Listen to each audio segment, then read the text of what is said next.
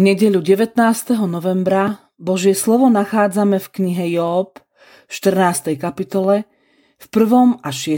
verši, v 13. verši a 15. až 17. verši takto. Zo ženy zrodený človek žije len krátko, ale je síty nepokoja. Rozkvitne ako kvet a zvedne, zmizne ako tieň a neostane stáť. Ty však na takého upieraš oko a privádzaš ho proti sebe na súd. Kto urobí z nečistého čisté? Nikto. Ak sú mu vymerané dni a u teba je počet jeho mesiacov, hranice, ktoré si mu vymedzil, neprekročí. Nedívaj sa na neho, nech si vydýchne, kým ho ako nádeníka deň nepoteší. Veď aj strom má nádej, ak ho vytnú, ešte vyrastie a jeho výhonok nezanikne. Ak aj jeho koreň zostarne v zemi a jeho kmeň odumrie v prachu, len čo zacíti vodu vypučí a ako priesada vyženie mládnik. Keď však zomrie muž, ostane ležať. Keď zahynul človek, kde je? Ako keď sa voda stratí z mora a rieka opadne a vyschne, tak aj človek, ak si ľahol, už nevstane. Kým budú nebesia, ľudia sa zo svojho spánku nepreberú a nevstanú.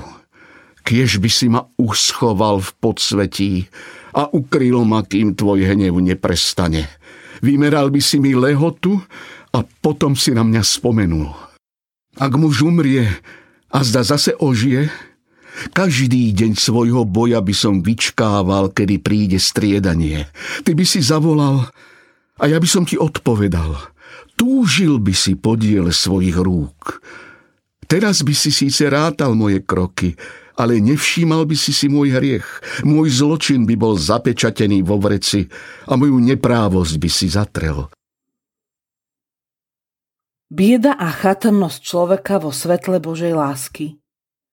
Žijeme vo svete, v ktorom sa o človeku nezvykne hovoriť ako o biednej, chatrnej a pominutelnej bytosti. Ak to niekto urobí, vyzerá čudne, podozrivo a dokonca nebezpečne. Všade prítomné pozitívne myslenie nám zobralo schopnosť vidieť veci správne, vidieť sa pravdivo. Naopak, o človeku sa musí hovoriť ako o výnimočnom, kultúrnom a spolahlivom.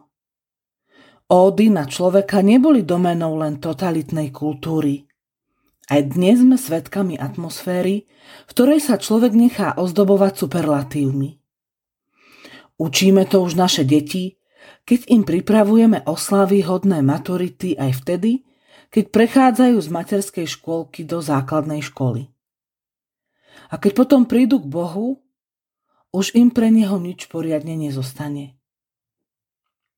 Sú však chvíle, v ktorých človek spoznáva svoju skutočnú hodnotu ten pohľad na seba nie je vôbec príjemný.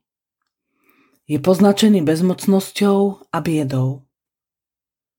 Starozákonný muž menom Job o tejto biede, ktorá úprimne stojí pred Bohom, čo si vedel. No nechcel v nej ostať sám. Mal okolo seba priateľov a najmä svojho stvoriteľa, na ktorého sa spoliehal.